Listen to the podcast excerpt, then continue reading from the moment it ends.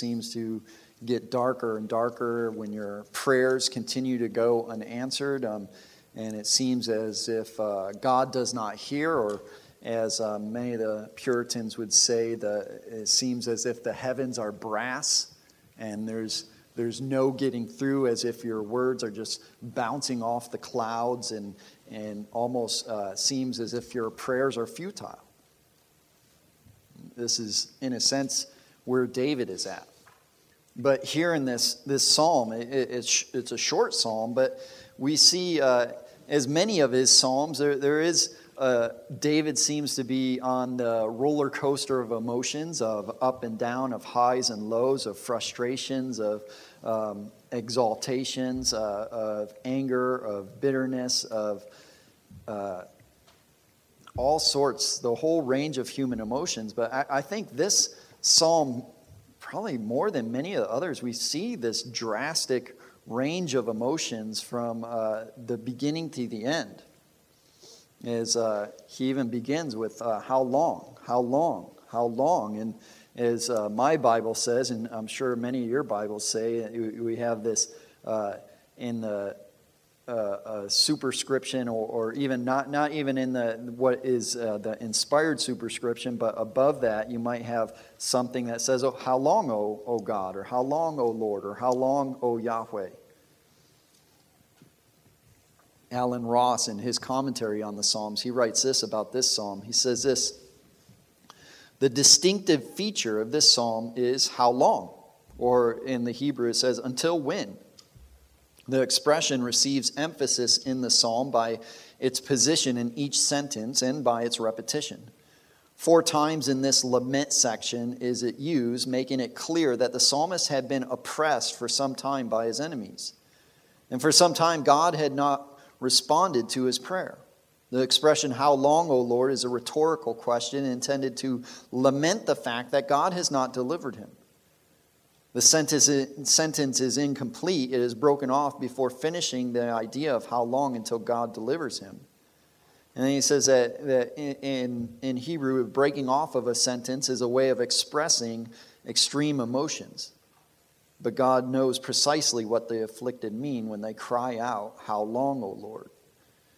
And sometimes, as I've uh, said before, I believe it was last week, that sometimes um, the shortest prayers can be the most significant or the most impactful or the most um, heart wrenching. The help, O Lord, or help, uh, just you know, help me, help me, help me. Uh, this is, in a sense, uh, where David is at. How long, O Yahweh? How long, O God?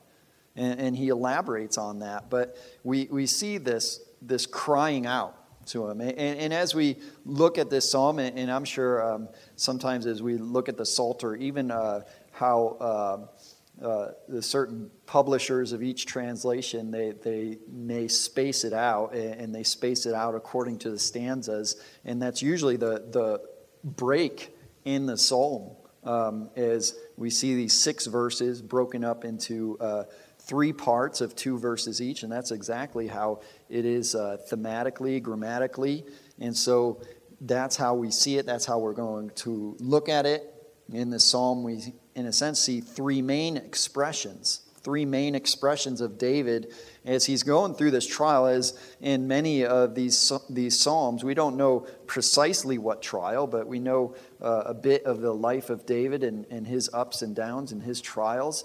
And we see his heart here as he lays out his heart before God. And he lays out his heart in first his protest, then his plea, and then his proclamation. That's how we'll look at it. First, his protest in verses 1 and 2. How long, O Yahweh? Will you forget me forever? How long will you hide your face from me? How long shall I take counsel in my soul, having sorrow in my heart all the day? How long will my enemy be exalted over me? And I say protest, uh, firstly, you know, I, you, you, all know I try to alliterate as most preachers do. It's, it's a, a mnemonic device. It, it helps you understand it. Uh, the sermon it helps you to uh, to remember. But there's a certain sense that as as David is in a sense complaining to to God, and he's protesting, and it just reminds me of, you know, my father in law, most of you have met, and, and uh, many of our children when they're very young, and he'd hold them or try to feed them, and they'd be crying as an infant. And uh, he'd say, Oh, protest, protest, protest. and they'd be crying and crying. It, it, it just reminds me, because this is essentially what David is doing to God. He's, he's, pro, he's crying like a baby, he's protesting. Protesting uh, about his circumstances, uh, about what's going on. And, and here in these first two two verses, we see his protest in, in, in, two main categories. First, he protests in relation to his God. He protests that, that, that God has forgotten him.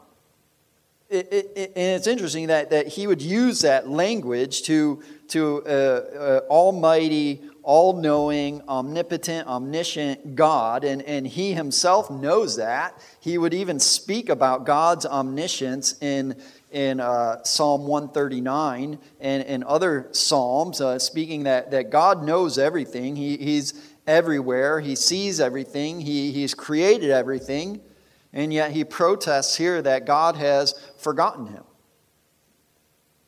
But also that God has, is, is hiding Himself from Him.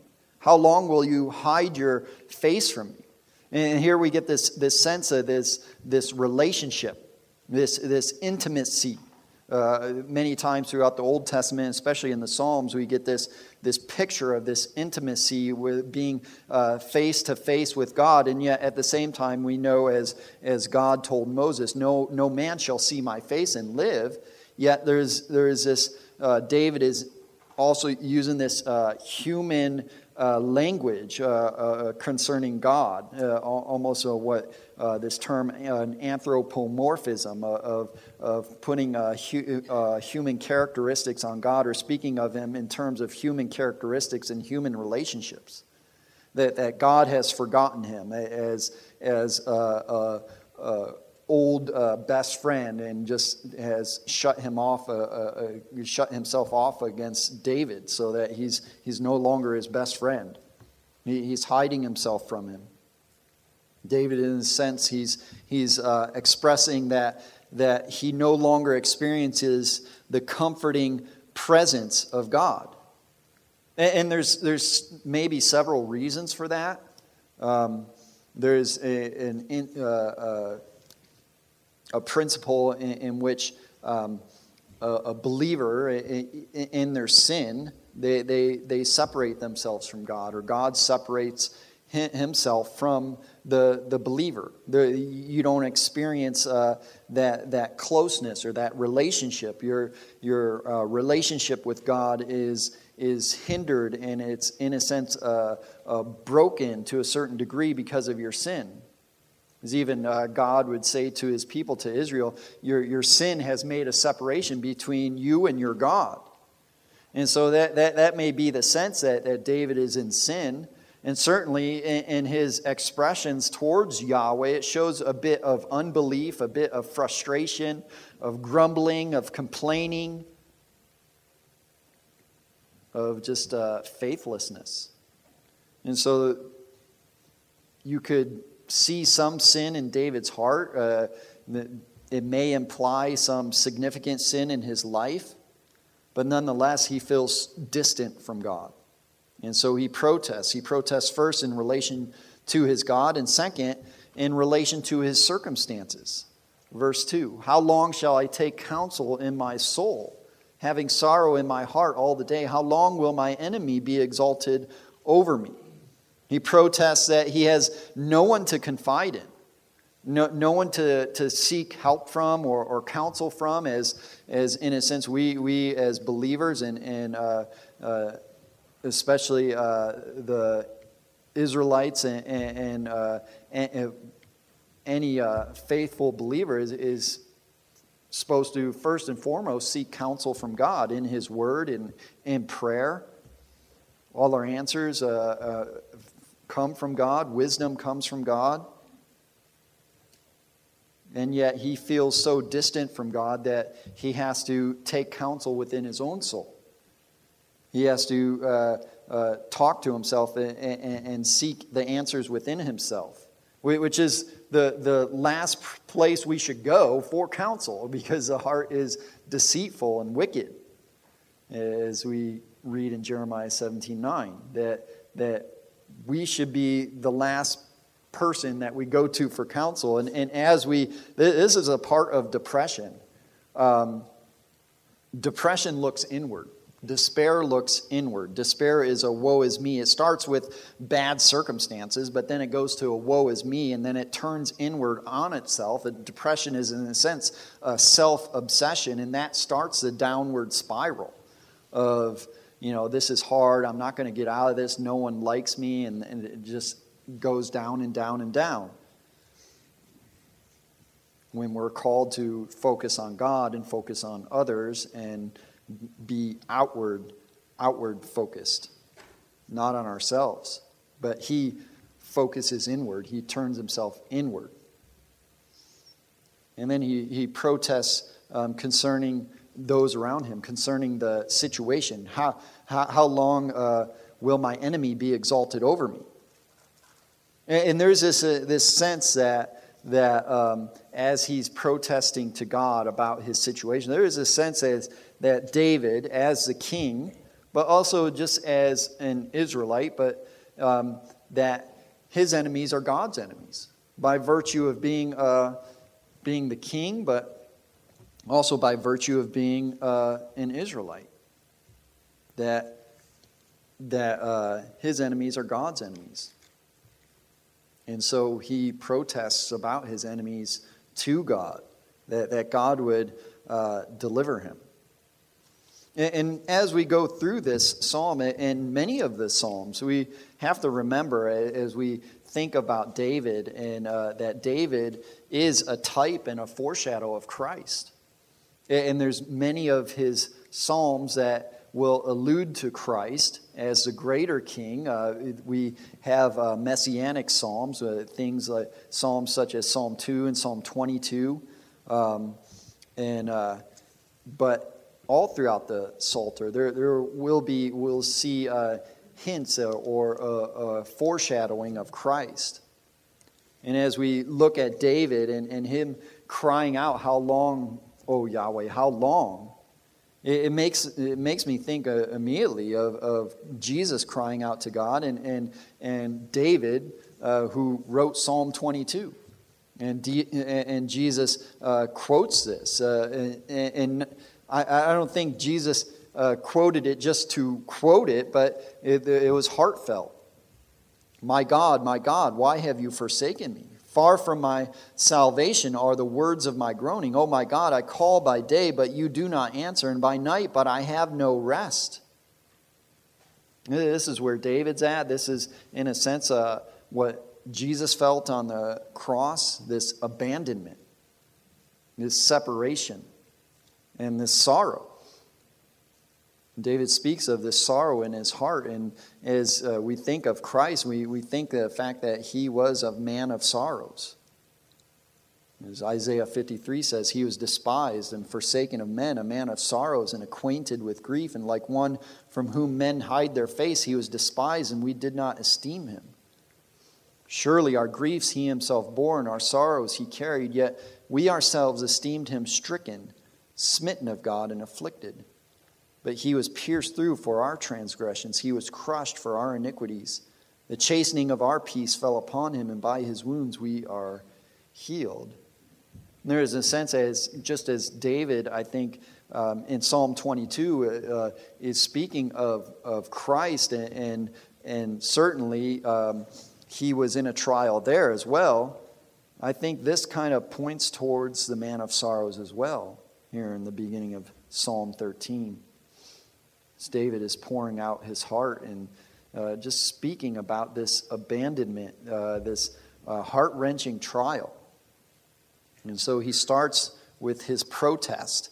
And then, second, we see his plea.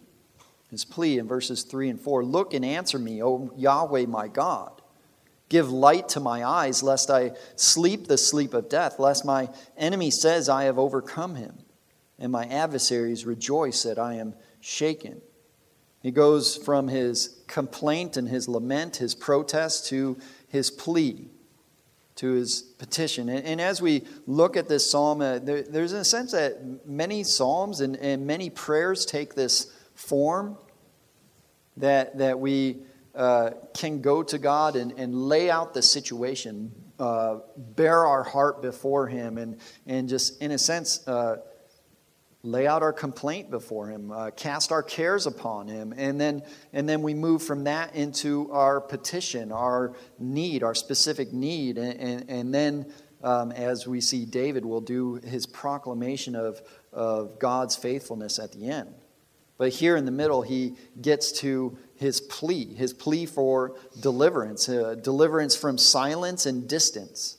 As he says look and answer me o my O Yahweh my God, give light to my eyes, lest I sleep the sleep of death. This sense that he is, is uh, outcast, like he's been outcast, like he's been abandoned from God, he's far from God. And, and, and not only that, but there's this sense of silence.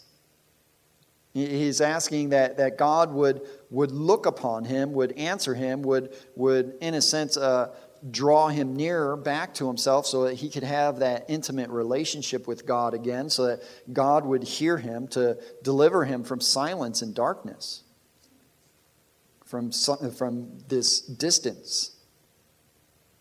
He says uh, that he would, in a sense, uh, see, that he would see once again. Give light to my eyes, lest I sleep the sleep of death.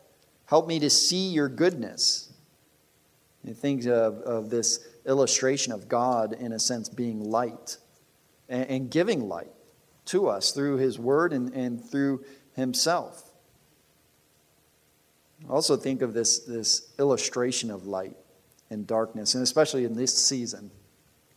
You know, uh, trying to, in moving here and, and uh, trying to explain to my family a, a little bit about uh, seasonal depression. something with, which they have not experienced uh, so much before in California, in Southern California. But here we have seasonal depression. And in many parts of the country, you have seasonal depression.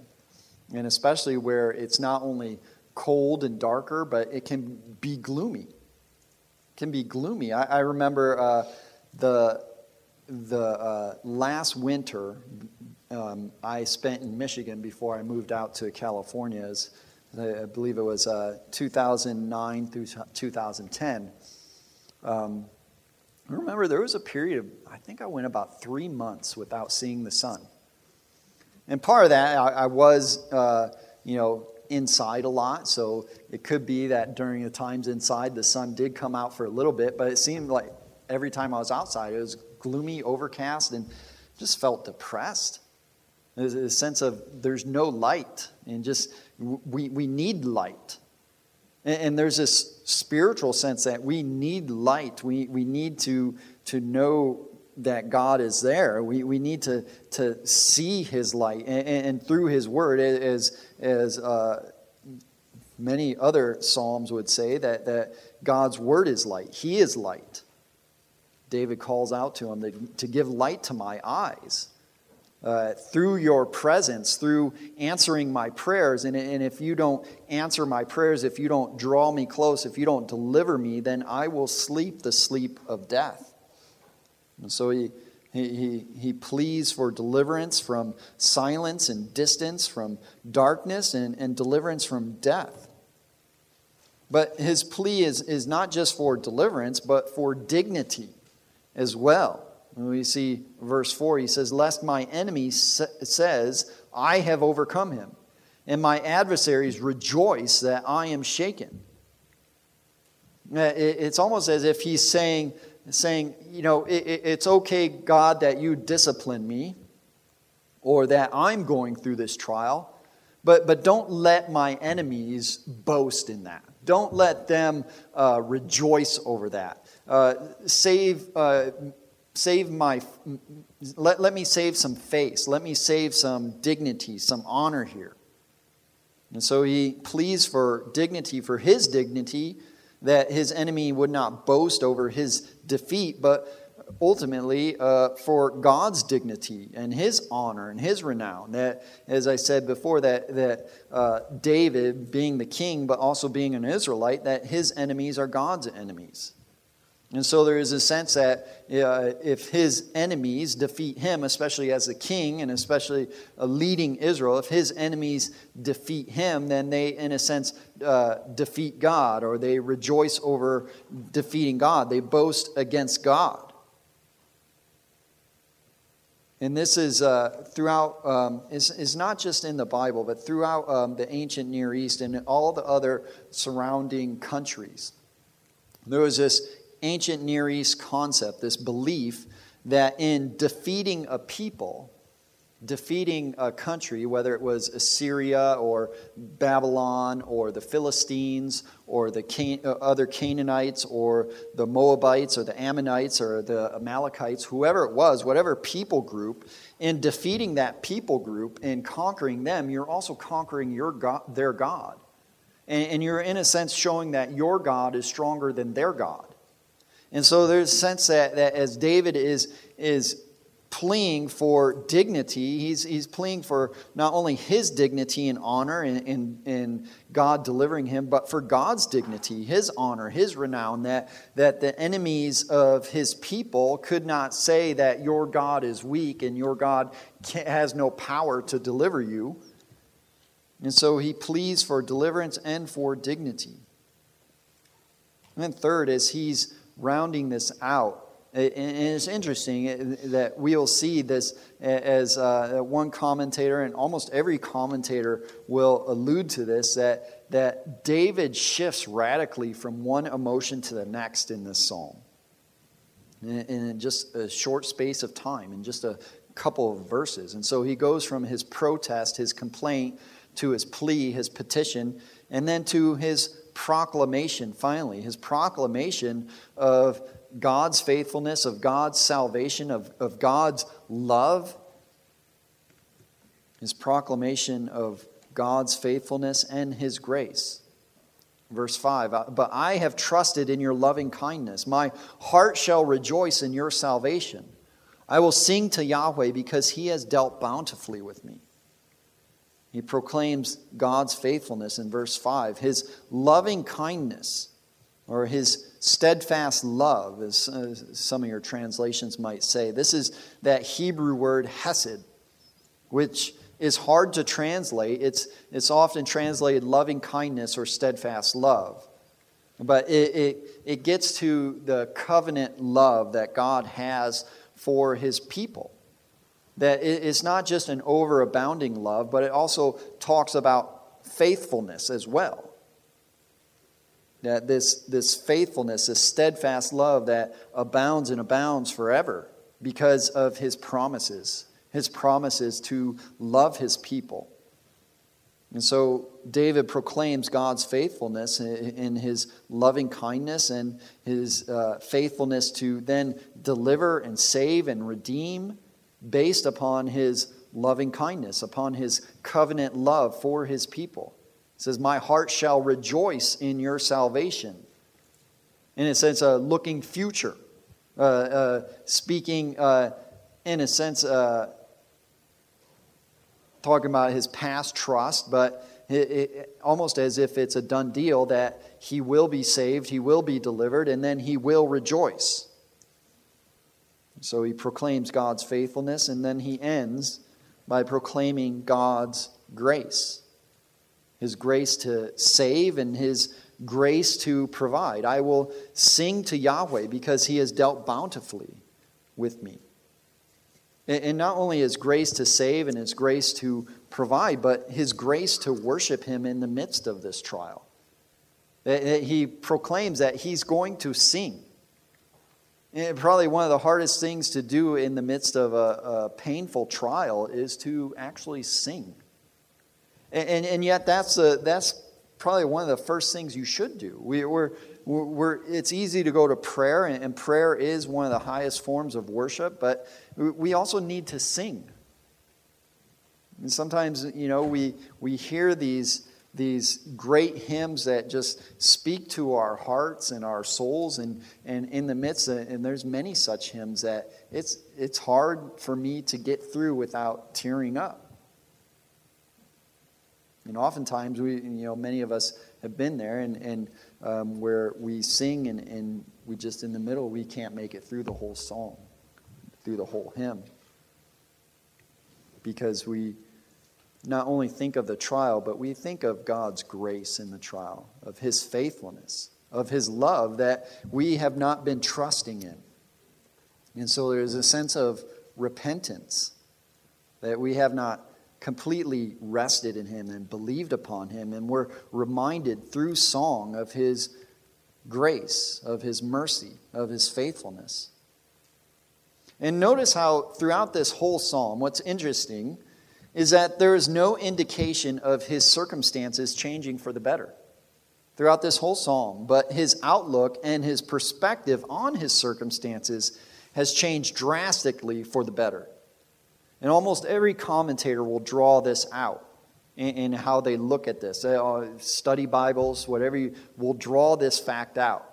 That his circumstances, there's no indication that they've changed, but his emotions, his outlook, his perspective has changed.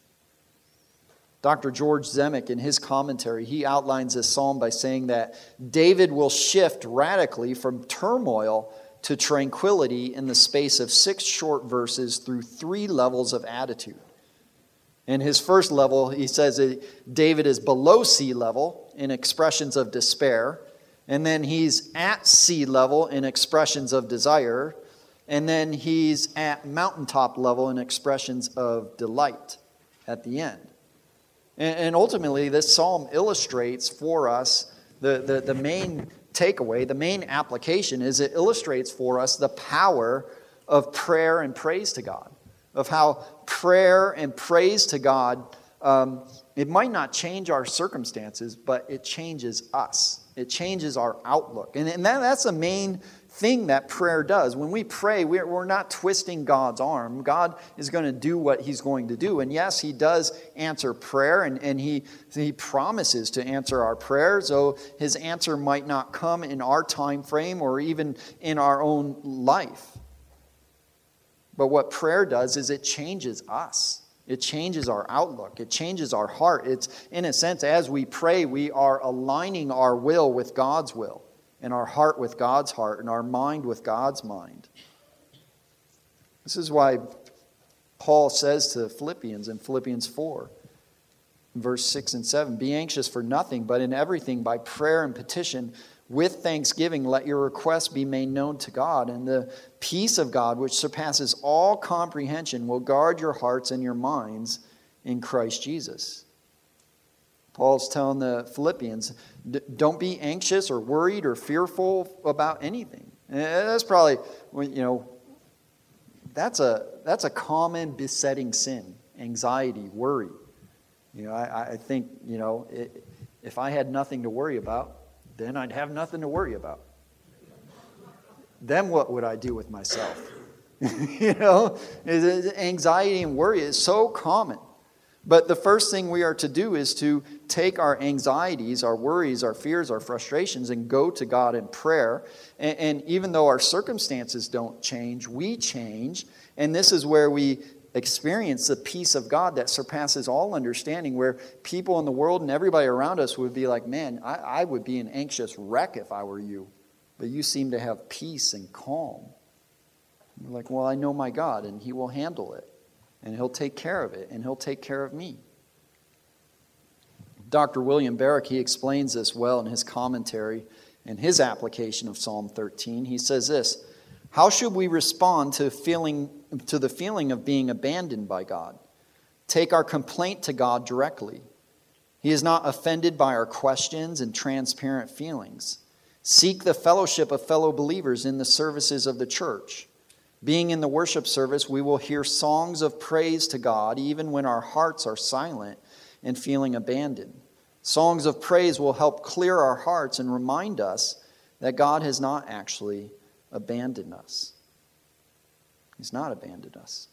He knows exactly, He knows the end from the beginning, and He is with us. He will never leave us nor forsake us. And we also remember, as David is in a sense, um, as he uh, is a type of Christ and foreshadows Christ, and, and is almost in a sense, we get the, the sense of, of him speaking of the man of sorrows. We remember what we read in Hebrews 4 15. We, we do not have a high priest who cannot sympathize with our weaknesses, but one who has been tempted in all things like we are, yet without sin. Therefore, let us draw near with confidence to the throne of grace that we may receive mercy and find grace to help in time of need. He knows us, He knows our frame, He understands, He is able to sympathize with us. He, uh, a, a, bruised reed He will not break, and a, a smoking wick He will not snuff out. He understands us, and we can go to Him, and He intercedes on our behalf, and we can always come to the throne of grace. Even when our hearts are filled with anger and bitterness and frustration, we might seem like, well, you know, I, my heart and my mind is just full of sin. Well, the first thing we need to do is to go to God with that, lay it out before Him, and rest in Him because He knows. And this is what David does. This is exactly what David does, and this is the main application to follow this pattern of bearing our heart before God in prayer and resting in Him, bringing our petitions before Him, and then, even in a sense, proclaiming His steadfast love and His faithfulness even before He has delivered us. That He will deliver us, He will bring us through the trial. And it may not be in this life, but if we have trusted in Him, if we have hoped in Him for salvation, we will see Him face to face, and we will rejoice in His presence. Heavenly Father, we thank you for the Psalter. We thank you for all these Psalms that just speak so pointedly to life in a broken and sin cursed world. And things don't go the way they're supposed to, they don't go our own way most of the time. We're so prone, so tempted to fear, worry, and anxiety, to frustration, which can lead to anger and bitterness if it's left unchecked. Lord, help us to be quick to confess, quick to repent, quick to pray, and to praise, and to sing, and to lay out our heart before you, even if that's in a private place, in, a closet where no one else sees. Help us to be regular in our prayer life and to know that you care for us more than we could ever know. You are faithful, merciful. We thank you for your grace. Please be with us through the rest of the evening. In Jesus' name we pray. Amen.